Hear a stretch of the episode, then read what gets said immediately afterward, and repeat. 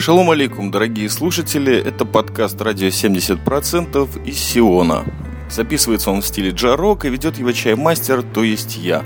Прежде всего, хотелось бы в добрых прошедших советских традициях поздравить вас всех с наступившим 1 маем, который был недавно, как вчера – и вчера должен был выйти этот подкаст, но, как всегда, праздничное настроение, ну и, конечно же, Дортмунд Боруссия вместе с другой немецкой командой Байерн Мюнхен, вышедшие в финал Лиги Чемпионов, конечно же, существенно отвлекли меня от записи подкаста 1 мая. Уже понятно, что довольно неактуально вдаваться в различные идеологические подробности, мое отношение к этому празднику, Думаю, что плавно переведу праздничное настроение в область довольно смежную с этим, то есть в развлечения. И сегодня у нас будет киноподкаст, очередное киноварево, и будет оно составлено из тех крошек кино, которые я, и скорее всего, сериалов, которые мне удалось посмотреть. Если кто следит за этими подкастами, то прекрасно знает о том, что я сейчас нахожусь в статусе безработного, причем официально зарегистрированного в государстве Израиль, то есть даже какие-то деньги должен за это получать. И, конечно же, это освобождает энное количество времени. Не скажу, что у безработного нечего делать совсем. Нет, можно сходить на рынок, купить продовольственные товары, сходить опять-таки в огромное количество присутственных мест, где-то пробить справку, а где-то и 10 где-то задать вопросы или тупо отстоять в очередь и ничего не получить в качестве ответа. Конечно же, поиски работы не нужно забывать. Где-то к вечеру присаживаешься на диванчик, и надо что-то посмотреть, чтобы расслабиться после посещения присутственных мест. А расслабиться нечем, потому что статус безработного позволяет посмотреть гораздо больше кинопродукции, сериалов в частности, и они очень быстро заканчиваются. И вот не далее, как полтора месяца назад, я попал в сериальный кризис. Начал надоедать всем своим товарищам, знакомым, друзьям, людям, с которыми не общался долгие месяцы. И всех спрашивал, ну что, что вы посоветуете? Очень хочется вот как-то расслабиться, действительно перестать думать в конечном итоге. И это очень прекрасно при просмотре сериалов происходит. Но в результате интернет помогал слабо, ссылочки тоже, да и киноподкасты выходили в основном по той продукции, которую я уже успел посмотреть. И вот составив определенный список перед э, записью, я понял, что в принципе нашлось довольно много нового и старого материала, и вот о нем хотелось бы рассказать. Итак, если вдаваться в очень серьезные подробности прошлого, то 2013 год, если я правильно помню, начался для меня с сериала «Убийство датского». Третий сезон вышел. Включение замечательной женщины-детектива Сары Лунд – который обладает прекрасным скандинавским свитером, а также смертоносным пистолетом Глок. В очередной раз можно было увидеть, что девушки не дадут спокойно выйти на пенсию где-то в сельском уголке Скандинавии. Нет, ее вписывают еще более тяжелые темы, которые связаны с антиглобализацией, с финансовыми структурами, опять куда-то девочка пропала и т.д. и т.п. Я думаю, что большинство из слушателей этого подкаста посмотрели этот третий сезон, который уже полностью отснят и показан. Если кто-то вдруг пропустил, то вот моя, наверное, первая разогревающая ссылка. И было бы, наверное, логичным перейти тоже к какой-нибудь э, скандинавской теме, опять-таки в сериалах. Но сегодня не беспокойтесь, будет разговор не только о сериалах, но еще и немножко об игровых художественных фильмах даже в жанре экшен. Сериал, который снят на скандинавскую тему, но тем не менее американцами, а именно каналами History Channel, Metro Golden Mayer, называется «Викинги». Не далее, как несколько дней назад, вышла заключительная серия первого сезона, то есть девятая. Этот сериал Речь в нем идет о такой легендарной и полумифической, насколько я понял, личности, как Рагнар Лотброк, который, в отличие от э, других ярлов, то есть возглавляющих вот эти норвежские племена, на тот момент не пошел грабить балтийские поселения, а отправился наоборот.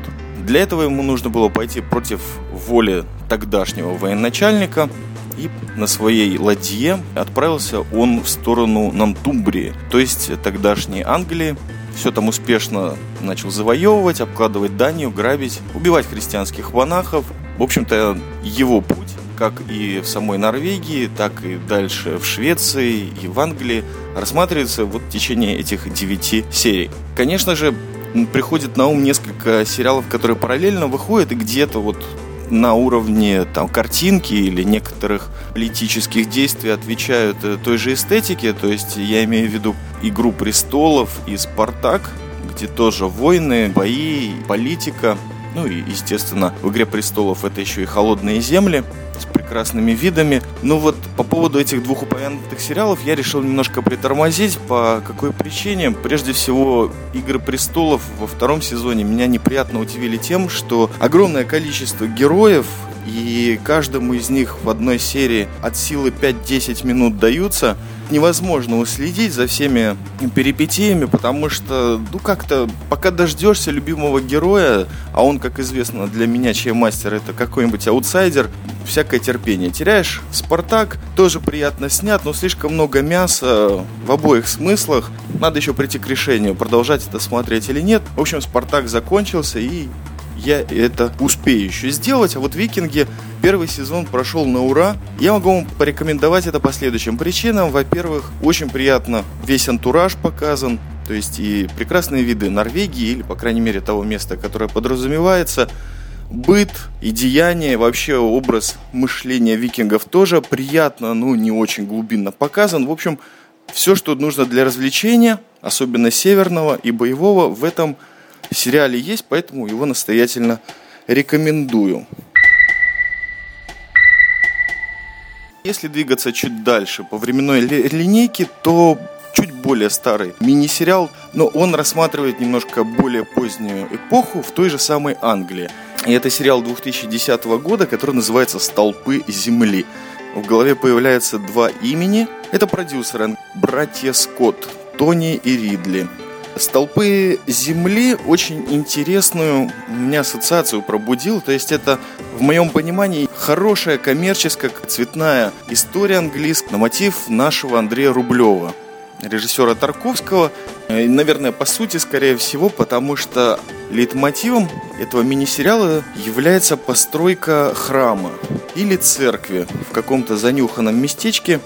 Параллельно страшная борьба за престол, наполненная интригами, политикой. Французы поддерживают опальных монархов, которые вроде как себя считают законными наследниками английского престола. Они постоянно высаживаются, сражаются с злым королем, который обманом и отравами пришел к власти.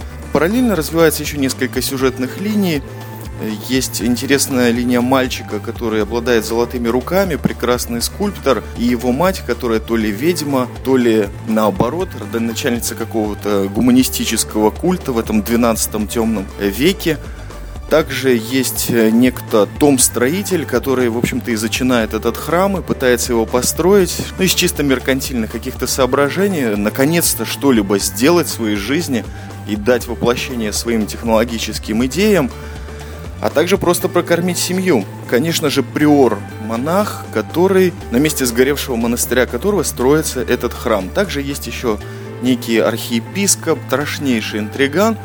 Он вместе с этой полуведьмой стоит в основе всех притязаний вот этих вот англичан, которые постоянно борются со своими собратьями за престол, то есть они скрывают какую-то тайну, интриги, средневековье, рыцарские сражения, беспредел, анархия, любовные линии. Параллельно строится, конечно же, храм. Очень интересный, по-моему, сериал исторический. Пару слов об актерах. Ну, прежде всего, в роли епископа по-прежнему поражает сознание чернокнижник Иэн Макшейн, которого вы, может быть, знаете по сериалу Дедвуд, а также по фильму «Сексуальная тварь», но он, как всегда, прекрасен. Чуть менее известный, но чуть более молодой Мэтью Макфейден играет Биора. Кстати, вот вспоминаю, видел еще небольшой сериал, тоже первый сезон и тоже английский, который называется «Улица потрошителя».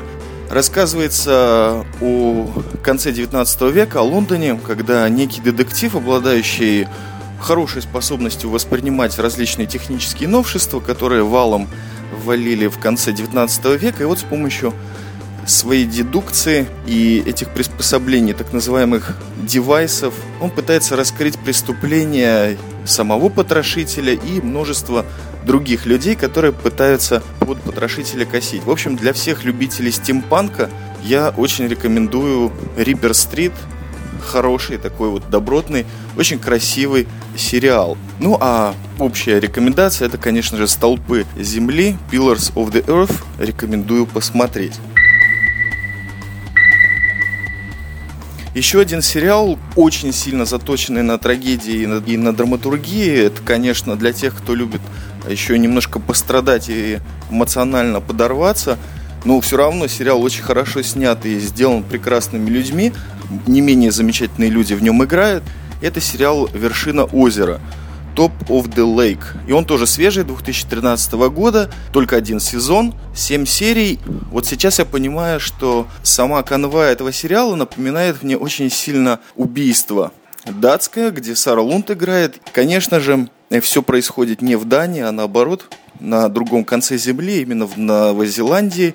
Страна, которая очень хорошо знает и чувствует режиссер этого сериала Джоан Кемпион, которая до этого известна была в основном художественными фильмами, в частности «Триумфальным пианино», в котором за свою роль Холли Хантер получила огромное количество призов. Холли Хантер также в верхушке озера принимает участие. Очень э, классная роль, там такая необычная, но не основная. Итак, немного о конве. Есть некая женщина-детектив, молодая, суровая. Работает она, судя по всему, в Австралии, заглянув в отпуск к своей маме в том самом небольшом поселке озера, рядом с которым потрясающее место, огороженное находится и называется оно рай. Где-то в преддверии рая Актив э, попадает в очень неприятную ситуацию, которая напоминает ей что-то из прошлого была какая-то история с изнасилованием, и сейчас перед ней стоит девочка, которая в 12 лет беременная, и не знает от кого. И вот всю эту историю ее попросило местное начальство раскрутить, она этим начинает заниматься. Таким образом выходит на подводные течения этого тихого городка, который оказался совсем не тихим, а наоборот, как всегда, центром земли, где тусуют байкеры, есть наркоделец, который заведует вообще всем преступным миром этого маленького городка причем на таких уровнях, которые не, раскрываются нам до самого последнего, собственно, момента.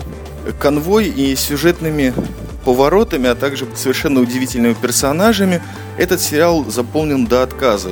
Нельзя, конечно же, забывать, что потрясающая фактура Новой Зеландии, горы, леса, поля, все это представлено во всей красе. И вот по персонажам та же самая Холли Хантер, удивительная совершенно – играет некую шведскую то ли философа, то ли учителя, который полностью седая, ходит как не от мира сего, судя по всему, после поражения ее молнией, и вокруг себя кучкует некую группу женщин, каждая со своей травмой, и вот пытается их заставить замолчать, послушать себя и прийти хоть к какому-то балансу внутреннему или консенсусу. Очень интересный персонаж, все сделано в такой трип-хоповой, манере, очень неторопливой, но, конечно, вопросы поднимаются очень серьезные. И, как я уже сказал, для любителей драмы «Верхушка озера» всем настоятельно рекомендую. Кстати, вот по актерам, как я уже упомянул, Холли Хантер, также играет там потрясающий шотландец Питер Мулан, который, возможно, вам известен по другой своей роли наркодельца из фильма «На игле. Транспотинг». Главную роль исполняет Елизабет Мосс – для тех, кто следит за сериалом «Безумцы», верно будет известна эта девушка. Она играла секретаршу Дона Дрейпера. Я вообще не смотрел этот сериал, так что могу ошибаться. И на каком-то этапе там она становится даже его конкуренткой. В общем, девушка трагичная по-своему, играет хорошо. Верхушка озера настоятельно рекомендую. Могу сказать, что проверил еще парочку. Один из них тоже первый сезон закончен. Это сериал «Банши» американский, который вначале мне показался жутко веселым и приятным, приключенческим, в котором достаточно экшена, ну и мяса тоже. И речь в нем идет про некоего вора, который отсидел свой срок, что-то то ли 15, то ли 20 лет. Сидел он у него, чтобы спасти любимую женщину. Выйдя из тюрьмы, он начинает ее искать. След э, приводит его в некий городок, который так и называется Банши. Совершенно странно, он назван в честь, насколько я понимаю, ирландского не очень доброго духа. И там выдает себя за местного шерифа, который как раз-таки должен смениться. Атмосферы добавляет присутствие членов общины Хамишей, часть из которых вот именно такие, как предстают перед нами из картинок в интернете, а часть другая вообще занимается криминальной и всяческой мясистой активностью, ну, отдает южным душком городок, где наш герой предстает уже в образе совершенно необычного шерифа, и не шерифа вот 21 века, а как раз-таки наоборот, э, старого дикого запада. И вот таким вот образом, пользуясь своим криминальным прошлым и опытом, он решает местные проблемы. А проблем с его прибытием начинает быть очень много. Также слежу за сериалом «Ганнибал». Конечно же, такая тема не может не заинтересовать, особенно когда Ганнибала играет Мац Микельсон, один из любимейших датских актеров. Сериал бесспорно красивый, и он именно удобен тем, что вполне достаточно забыть предыдущую серию, чтобы дождаться через неделю новую. И сериал бесконечно глубоко роет тему фактуры. То есть пока что найдено энное количество маньяков, частично раскрыты, частично нет.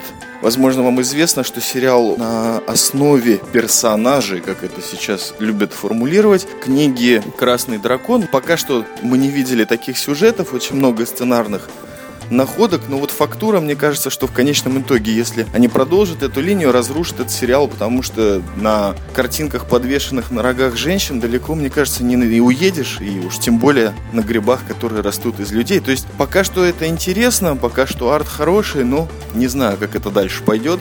Такие вот сериалы на полях в виде заметок.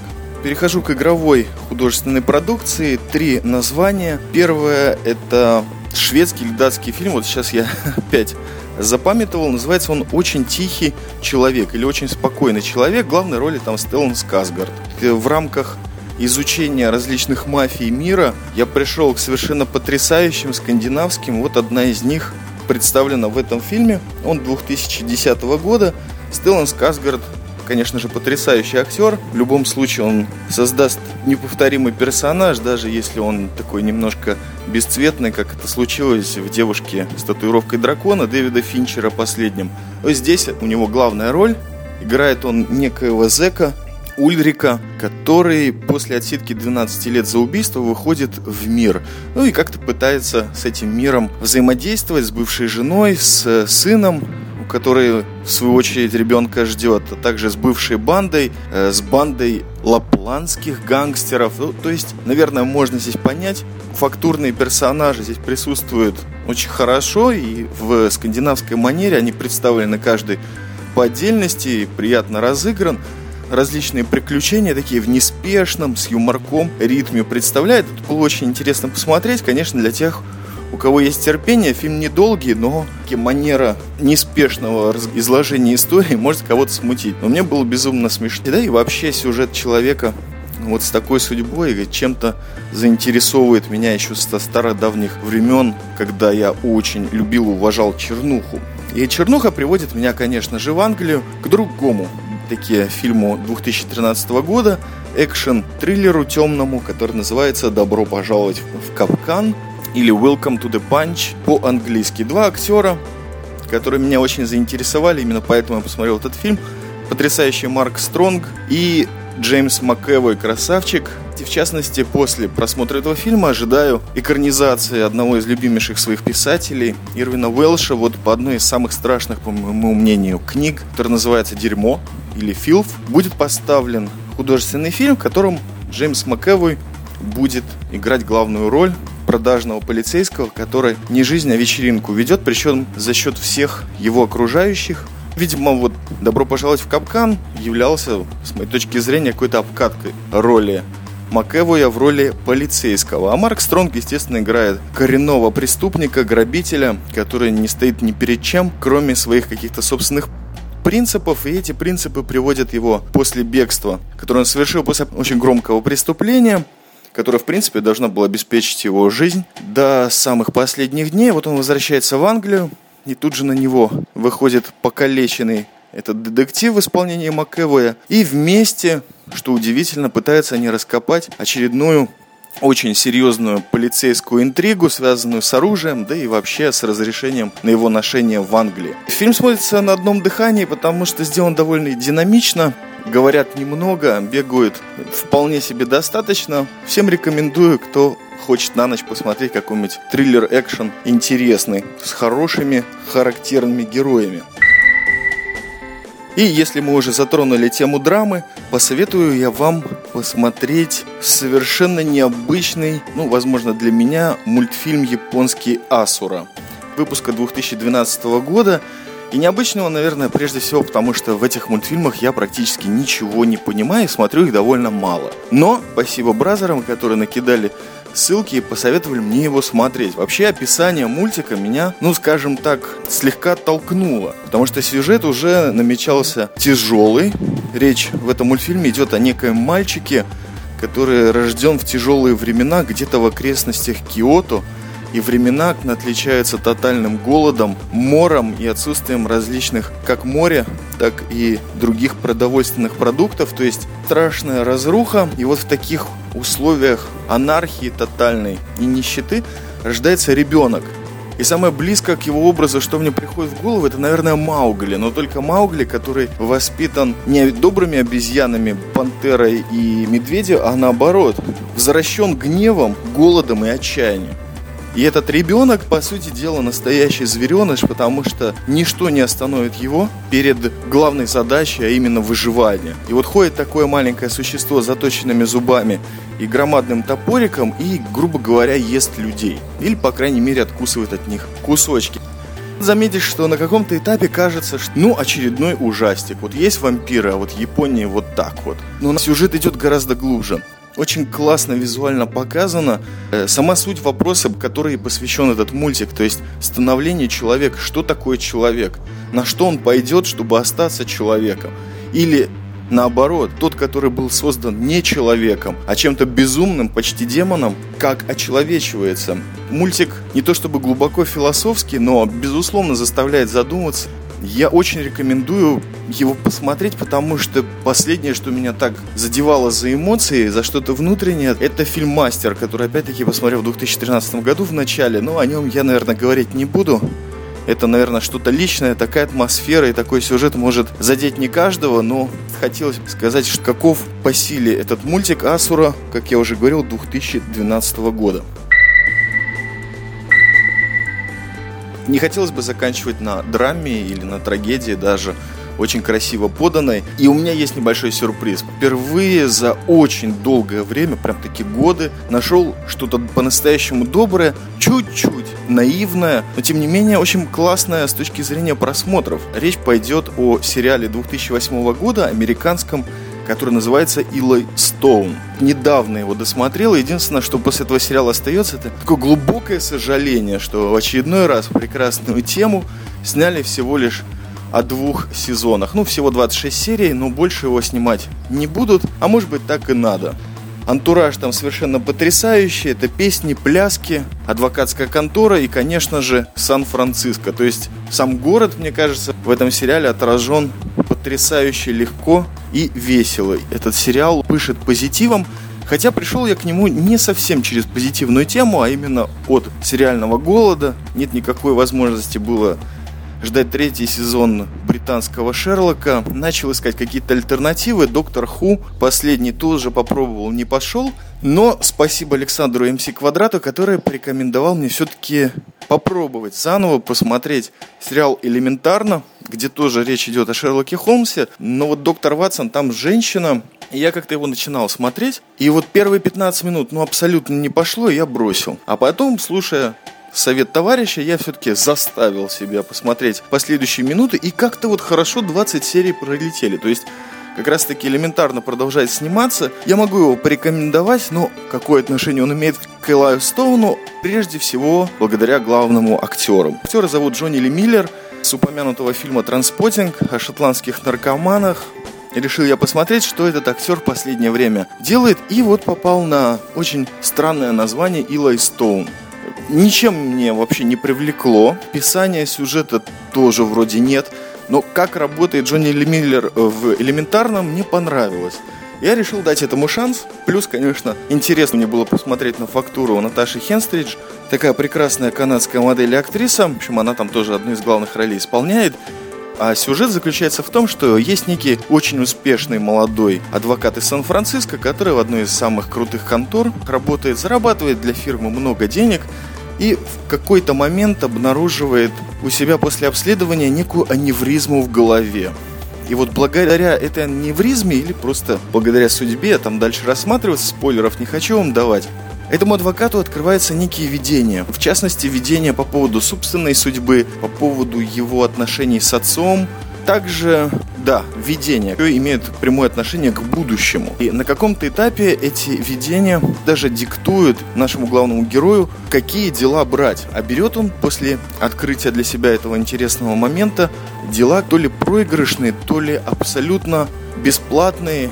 Просто защищает людей, которых нет вариантов вообще нанять адвоката, не то чтобы от государства. Становится он адвокатом в борьбе за, справедливость, но по-прежнему в коммерческом формате и благодаря вот своей вере в конечном итоге, которую он обрел э, в то, что он делает, он меняет людей вокруг будет не лишним упомянуть, что в этом процессе Илаю Стоуну помогает его неожиданный друг, поляк, притворяющийся китайцем, делает Илаю Стоуну сеанс акупунктуры и в общем-то, объясняет, что то, что происходит с Илаем, это конкретные характеристики пророка.